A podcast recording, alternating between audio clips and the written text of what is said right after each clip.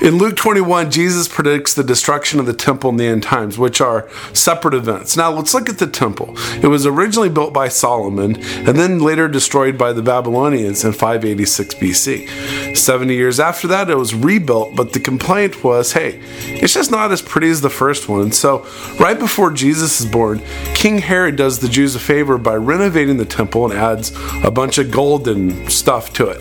Now, for the Jews at the time, the temple was important because was God's embassy on earth. It's where he literally resided.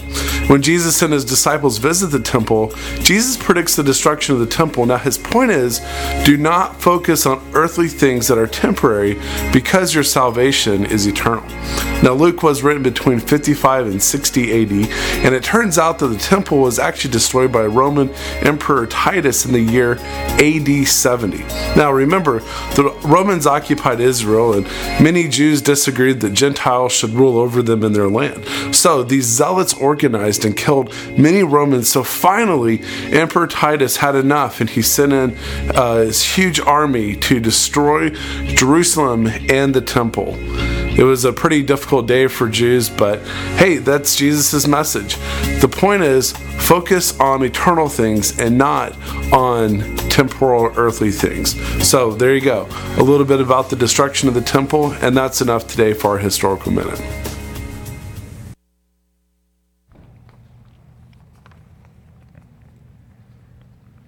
Let's pray.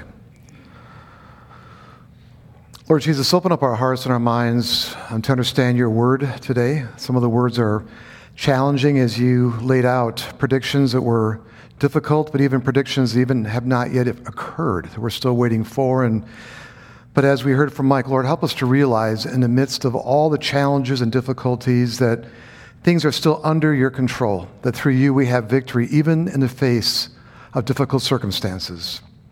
We pray this in your name. Amen.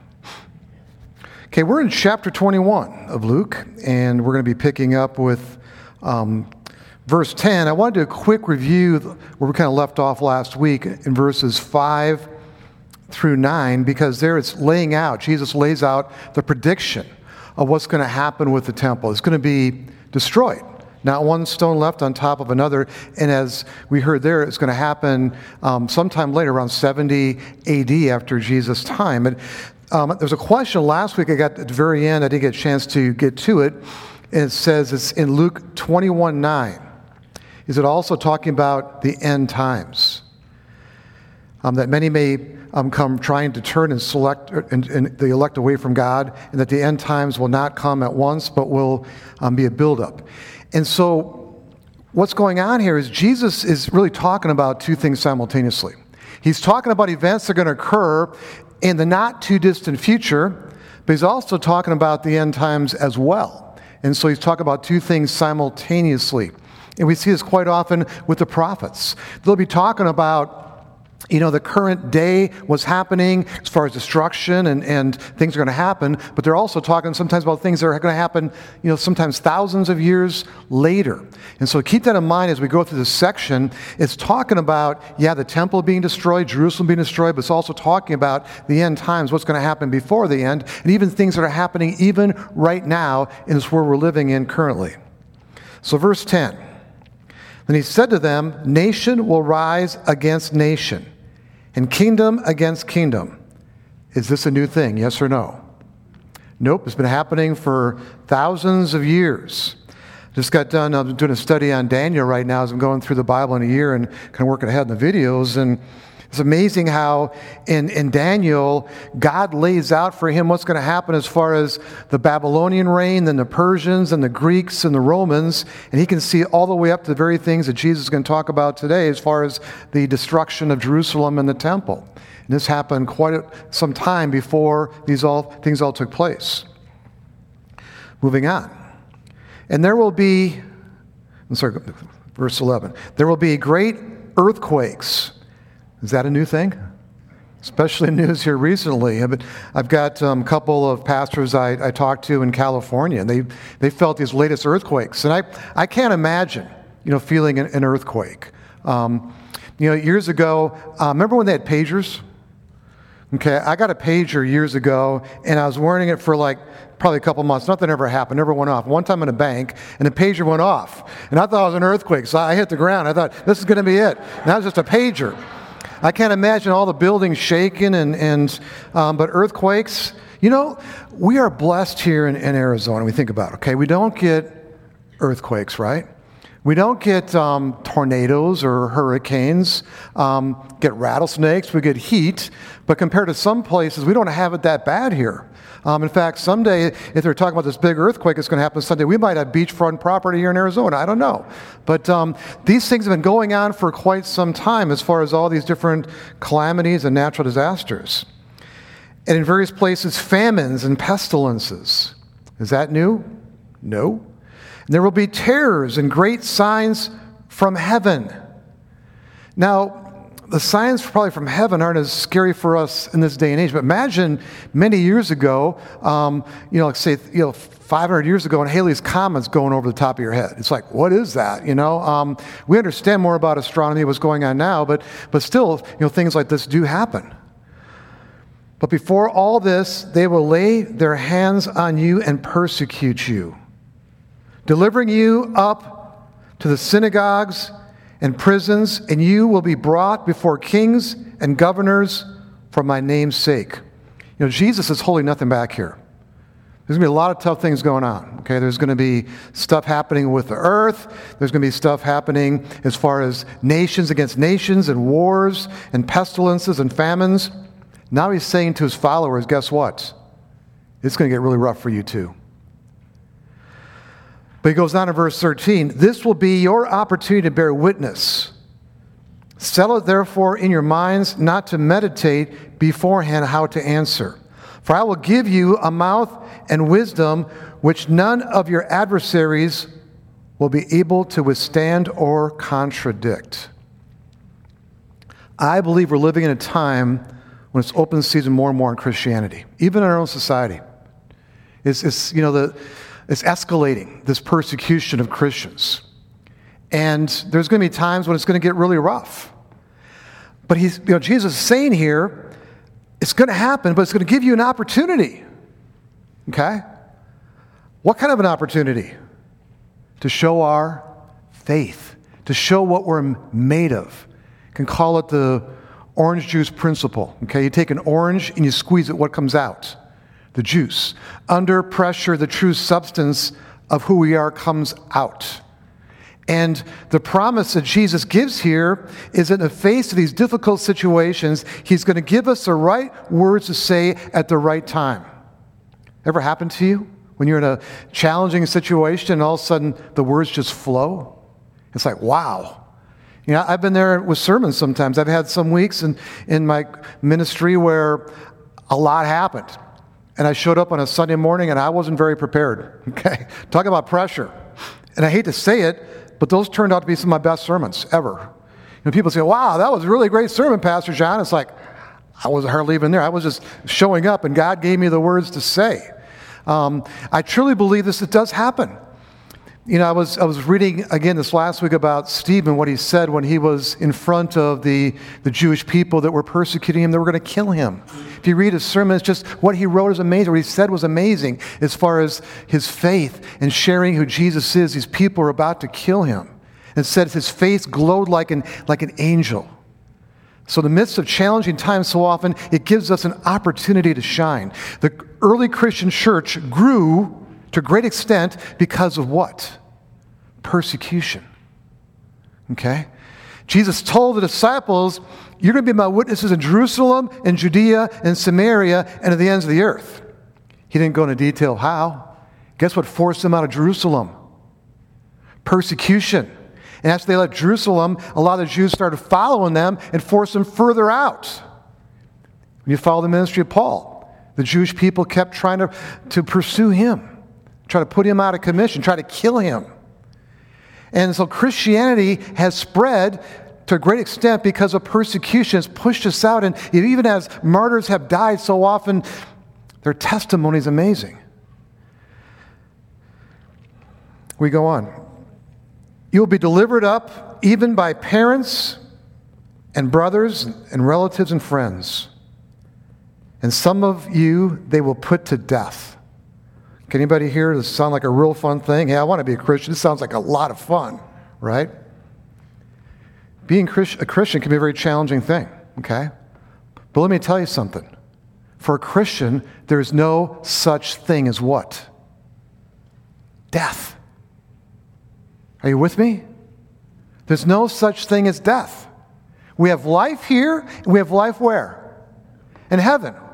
Which one's better? Heaven. You know, it's, it's Paul who says to live is Christ and to die is gain. He's in prison when he writes this. He's not sure if he's going to get out alive. He says, You know what? I'd rather die because if I die, I'm going to go where? I'm going to heaven. I'm going to live in heaven. But for your sake, I think I'm going to be freed and going to keep on working for a while and serving. And so I really want to encourage us in this life to have less fear of death. Okay? And I'm convinced of this the less you fear death, the more free you are to live. Catch that? The less you fear death, the more free you are to live. I think I've shared this before, but I, I had a friend um, who helped people design wills for their family. And he kept telling me that if you once you design your will, you live longer. You live like five to ten years longer. I said, You're nuts. What are you talking about? He says, Because once you get all your affairs in order, you have less what? Stress, less worry. What so often kills us younger is stress and, and worry. And that's not what God wants for us. He's saying, Don't worry. I'm going to give you the right things to say at the right time. The worst thing that can happen to you is you're going to what? die. Does that sound bad? It sounds bad to us as human beings, but as Christians, we think, you know what? That takes me home. I get to go to heaven. And it sounds very different than the world's way of looking at things, but is it the truth? Is it the reality of what really is happening in our lives as Christians? Verse 17 You will be hated by all for my name's sake. You'll be hated. Okay, like I hope there's not any like really new Christians or people exploring the Christian faith here right now. It's like, why would I want to do that? They're going to hate me. They're going to kill me. What's? I tell you what. Again, we look at things from the earthly perspective. God looks at things from a very different perspective. And I've shared this illustration before. I want to do it again. And so you, you take a loom and you have the, the, the person working on the loom. Okay, so you have this person creating this beautiful masterpiece on the top of the loom. What does it look like under the loom? It's a mess because there's strings hanging all over the place, right? What part of the loom are we looking at? The underside of the loom, right? God sees the top of the loom, and to him, everything is beautiful. And someday we're going to see that same picture. Just sometimes kind of hard to see it here on this earth. He goes on, but not a hair of your head will perish. By your endurance, you will gain your lives. Now, he just said we might die. He just said people are going to hate us. How is not a single hair of our, of our head going to be not messed up? Or how are we going to, you know, like a contradiction there? What's he talking about? What life is he talking about? Eternal life, okay? He's talking about eternal life here. And we need to think in terms of that. You know, when it comes right down to it, the max capacity of this life here is 120 years. Okay? And I sure hope I don't live that long. Okay? That's, that'd be too long. But heaven's for how long? Ever and ever and ever. It's going to be incredible.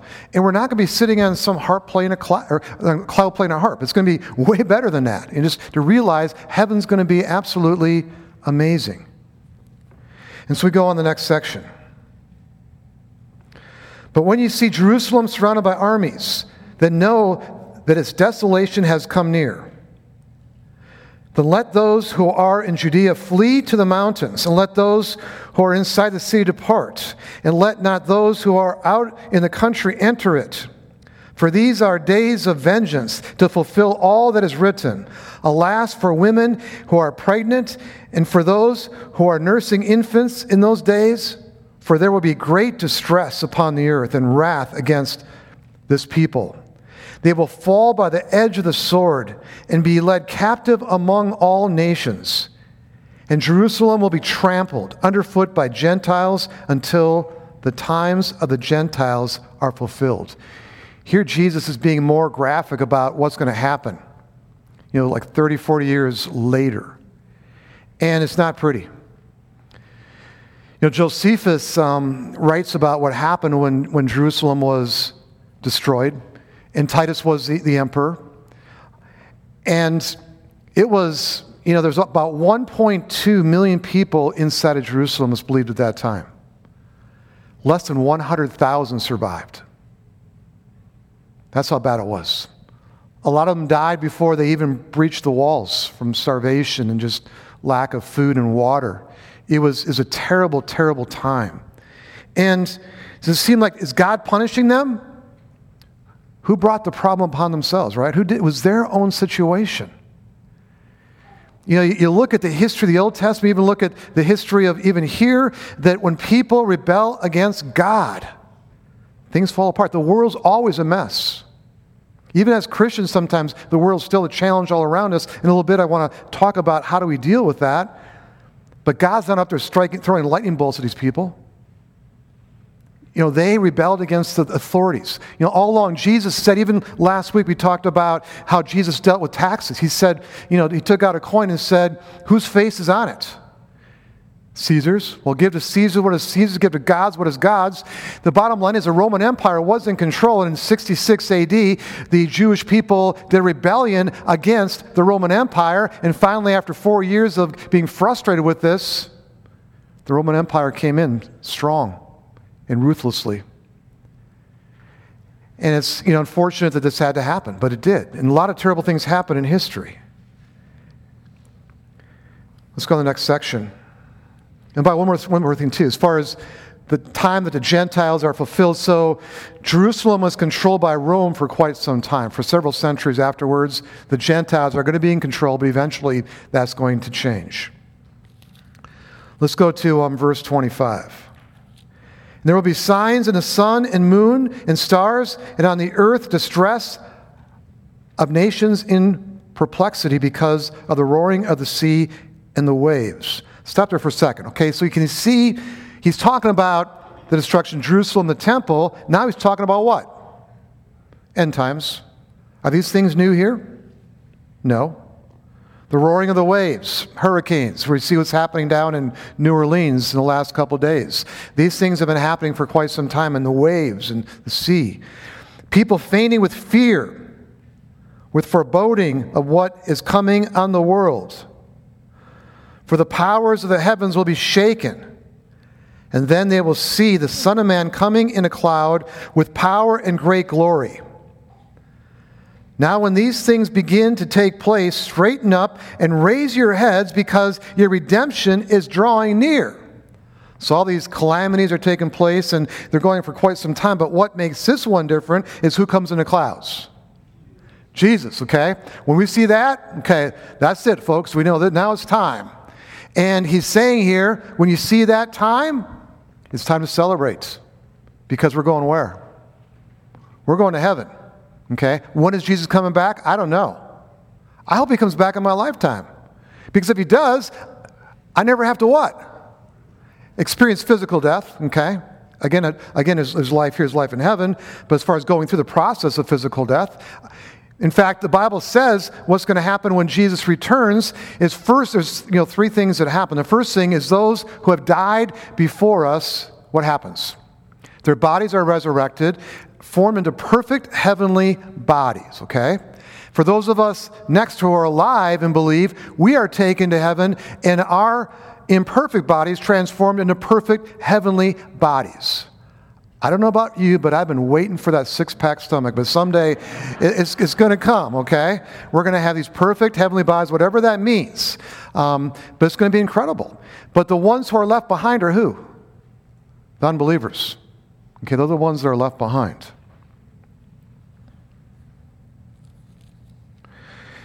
Now, the next section, let's go into the lesson of the fig tree. And he told them a parable Look at the fig tree and all the trees. As soon as they come out in leaf, you see for yourselves and know that the summer is already near. So, also, when you see these things taking place, you know that the kingdom of God is near. Truly, I say to you that this generation will not pass away until all has taken place. Heaven and earth will pass away, but my words will not pass away. Now, one thing I want to make clear is from the time of Jesus on, there was a feeling that he was going to come back when? Then, okay? Um, the, letter of Thessalonians that, that, Paul writes, two letters to them. It's a church that comes to faith really quickly. It was actually um, kind of an accident. He was sick, and, and what happened was he witnessed these people, and they come to faith. However, they're so excited about their faith and so excited in believing that Jesus is going to come back in their lifetime that many of them, guess what they did? They stopped working. And so Paul's writing them, so you know what? Get to work. Live a normal life. We don't know when he's going to come back. If you follow Revelation, if you want to take it literally, what a millennium is how many years? A thousand years. And so you want to take it literally, then right around the year 1000, what should have happened? Jesus would have returned, right? If you study history in that time frame, most of the world came to faith around 1000 that year, okay? They came to faith. And then time goes by, and guess what? He didn't come. They begin to kind of drift away again. And you think of all the different people have come along in the last, you know, 30, 40 years and said, ah, Jesus is going to come back on this day at this time. And what happened every time? They're wrong. He's going to come back when he wants to come back, okay? We don't know when it's going to be. We have no reason to worry because if we believe in Jesus right now, guess what? We are ready. And the parable of the fig tree is we can watch for certain signs. But this whole thing about wars and pestilences and earthquakes and signs in the skies, all these things, that's new, not new stuff, okay? That's been going on for quite some time. You see Jesus, okay, then you know that this is it, okay? This is the real deal here. But there is one in, in, um, in Matthew that talks about that before the end, the gospel must first be proclaimed where? The entire world. Okay, the, be proclaimed the entire world, then the end will come. Do you think the gospel has been proclaimed to the entire world? I think we're getting close. Okay? Um, I think some of the t- most difficult places to reach are probably some of the Islamic nations where Islam basically holds a tight fist, saying if anybody strays, um, you're in big trouble. I think I told you about my roommate in college that I witnessed to and was Islamic, and he finally told me to stop witnessing. My dad will kill me. He will kill me if I become a Christian. And he meant it. And probably his dad would have done that. However, everywhere in the world, there is access to what? A computer. If you have access to a computer, you have access to what? Anything, everything. So I believe it's, it's getting close. Even some of the third world countries, just in areas where you would not expect, they have internet cafes. They may not have computers themselves, but they have internet cafes where they can see things online. It could happen in our lifetime, but then it's even then it says not right away necessarily. First, the gospel must be proclaimed the entire world, then the end will come. That doesn't say exactly when, doesn't mean right away. It could be thousands of years after that. We don't know. And so, really, the point is, we're not supposed to be worrying about it, and that kind of leads into this next section. But watch yourselves, lest your hearts be weighed down with dissipation and drunkenness and cares of this life, and that day come upon you suddenly like a trap. For it will come upon all who dwell on the face of the whole earth. But stay awake at all times. Okay, are we supposed to be a bunch of insomniacs? No, we're supposed to be alert. We'll get back down a little bit. Praying that you may have strength to escape all these things that are going to take place and to stand before the Son of Man. So I want to stop there for a second. Watch who? Watch others? Is that what it says? Okay. Watch the news. Watch who?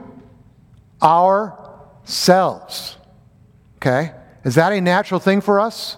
Watch ourselves? Is that fun? Usually it's the last thing we want to do is watch ourselves, right? Rather watch the news, rather watch everybody else, rather, you know, you know, you go to the, you check out at the store and you got all these magazines about all these different people and, you know, so-and-so's got a third eye and so-and-so got abducted by aliens. It's like, wow, that's exciting stuff, you know, because people want to escape from their own selves. Folks, Jesus wants us to have a great life now. You know, I got to be honest with you. growing up Lutheran, I really learned a lot about salvation by grace. Okay, I'm saved by grace. But I got to be honest, I didn't learn a lot about how to have a great life now. Okay? And the more I've been studying the Bible, I see a lot of that there. And I wish I would have learned more of that when I was younger. In the series that we just finished, I believe in the mornings has a lot to do with how to have a great life now. And I want to do a little bit of a review. In fact, here's the, the 10 things that we talked about. But I want to focus on the very first one we talked about in the series called blessing. And some of you heard the story, but not all of you. That life is like a symphony. And God's playing this beautiful symphony. And it's amazing. And you're listening to the symphony, and it's incredible, but you're hearing this drum beat in the distance. And you're just fixating on that drum beat. And you think, you know what, I, I wish that thing would sound a little bit different. I, I don't like the way it sounds. And you get so fixated on it that eventually you're no longer doing what? Listening to the symphony. Okay? Some of you is like the third time you heard this story. You're going to probably hear it a hundred times from me. Because let me tell you how we're, we're made as human beings. We have these things called neurons, and they're connected inside of us. We have millions and millions of neurons. Even our thoughts are connected with these neurons and we're trained and socialized a certain way. And before I talk further about neurons, how many of you, okay, so in the story, to kind of finish the story, the drum beat are the problems of life. The symphony are all the blessings from God. There's a hundred things going good, there's one thing going bad, and what are we doing? We're fixating on that one thing, right? Why? Because we're wired that way. And I was wired that way. I'll be honest with you. I, you know, I come from a family of warriors. Okay, um, I look at my whole my dad's side of the family in particular, Norwegian, um, Swedish, but they just worried. They just kept it all inside too. They bottled it up and just worried. And that's kind of how I was raised, how my neurons kind of formed. I'd be you know, in bed at night sometimes thinking about the one problem Okay? I'm not thinking about the symphony. I'm thinking, not thinking about the hundred great things going on. I'm thinking about that one bad thing. And I'm staying up to three or four in the morning. Anybody ever do that before? Why? Why do we do that to ourselves? Do we have to? No. We can change that whole con- concept. And so the concept of blessing is that we are abundantly blessed right now, that God is blessing us all the time. Is salvation ours in Jesus Christ right now? Are our sins forgiven? Is there any sin in this room right now? It's all gone, okay? As far as the problems we face in this life, is God more powerful than our problems? Are the problems even that bad? Are they eternal? No, they're temporary things, right? And God can help us through any problem that we ever face. And so the key is to begin to change the way we think. And so you're laying in bed at night, Okay, I want you to start this exercise, okay? To change the neurons, to change the way you think. If you change the way you think long enough, the neurons begin to disconnect and reconnect in a different way, preferably in the right way, okay? And so you're laying in bed and you're thinking about that one, that one problem. What are you going to change? Right there, you just got to start talking to yourself. You got to watch yourself, okay? Watch yourself. Yep, there I'm doing it again. Okay, with me? I'm doing it again. First, you got to be aware of it. Now I am going to change my thought process. I'm not going to go down that rabbit hole chasing after that one problem when I got a hundred great things out here going great. You change the direction of your thought from that negative thing to what? The positive, the blessing. And guess what's going to happen? You're going to fall asleep. Whew, it's all fine. Because even when you break down your problems, I'm not saying you can't deal with your problems. When you have a problem, deal with it. But then let it go. And once you come to a point where I can't do anything more about it, there's no reason to keep hanging on to it. And Jesus says time and time again, don't worry about tomorrow. Paul says, don't be anxious about anything, but in everything by prayer and petition. It's all in the Bible, how we're supposed to think, how we're supposed to watch ourselves. And what I'm convinced more and more now as a, a pastor, that my calling is not just to help you understand the way to heaven, but I know that Jesus wants you to have a better life now. And the more that we have a better life now, and the more that we're living out there amongst an unbelieving world who's freaking out about everything, it talks about that here. They're all worried, they're all concerned. They see us calm and collect. Hey, wh- what do you have that I don't have? Uh, how can I get some of that? And guess what it's going to do? It's going to open up a dialogue to talk about Jesus, to talk about the essence of what's inside of you that so often comes out under pressure. And so, my friends, I kind of want to wrap that up there. In fact, just one more thing. I'm just going to do the last part here to finish the chapter. And every day he was teaching in the temple, but at night he went out and lodged on the mount called Olivet. And early in the morning, all the people came to him in the temple to hear him. One of the things we talked about was time management. Jesus was an expert at managing time. His time was focused on relationships. And so during the day, his focus was on who? The people. At night, when he went off by himself to Olivet, his focus was on who? His father. Okay? He spent that time with the father. And it's all relationship. And I think we see an incredible example there that sometimes if we're going to help others, we have to be helped too. And our relationship with Jesus is so important to make sure we're spending time. And so when you make your to do list, I do mine on, when I get home t- tonight, I'm going to work on my to do list. I write in my stuff for my spiritual life. Okay? Because I'm realizing more and more, the more healthy I am with God and myself, the better I am for who? For all of you. Okay? And that's the way it is in life, to make sure we have those priorities straight. And so Jesus shows a great example for us on relationship, spending time with the Father and spending time um, with people. We're going to stop there for today and let's, let's close in prayer. Lord Jesus, we thank you. We thank you for your amazing love for us, and we thank you for your bluntness. You said it like it really was going to happen. But at the same time, even in the midst of all the challenges, you make it clear that we are to watch ourselves. We need to have ourselves right with you. And Lord, this world has so often influenced us more than your word. And I pray more and more that your word influences us more than the world. Help us to get that straight, Lord, more and more, and, and help us not to be thinking in terms of the world's way of looking at things, a world that focuses on emotion and feeling. You've given us a mind to think and to watch and observe. And Lord, as we go through life, help us to take more time to observe ourselves, to be honest with ourselves. That you will help us to, to live by your truth more and more and, and, and find the freedom you want for us to have, the joy and the peace you want us to have, and the love that you want us to share. Thank you for showing us example in the midst of this challenging world and, and even with the scary times that might be ahead. We don't have no reason to fear because through you we are more than conquerors no matter what situation we ever face. And we pray this all in Jesus' name. Amen.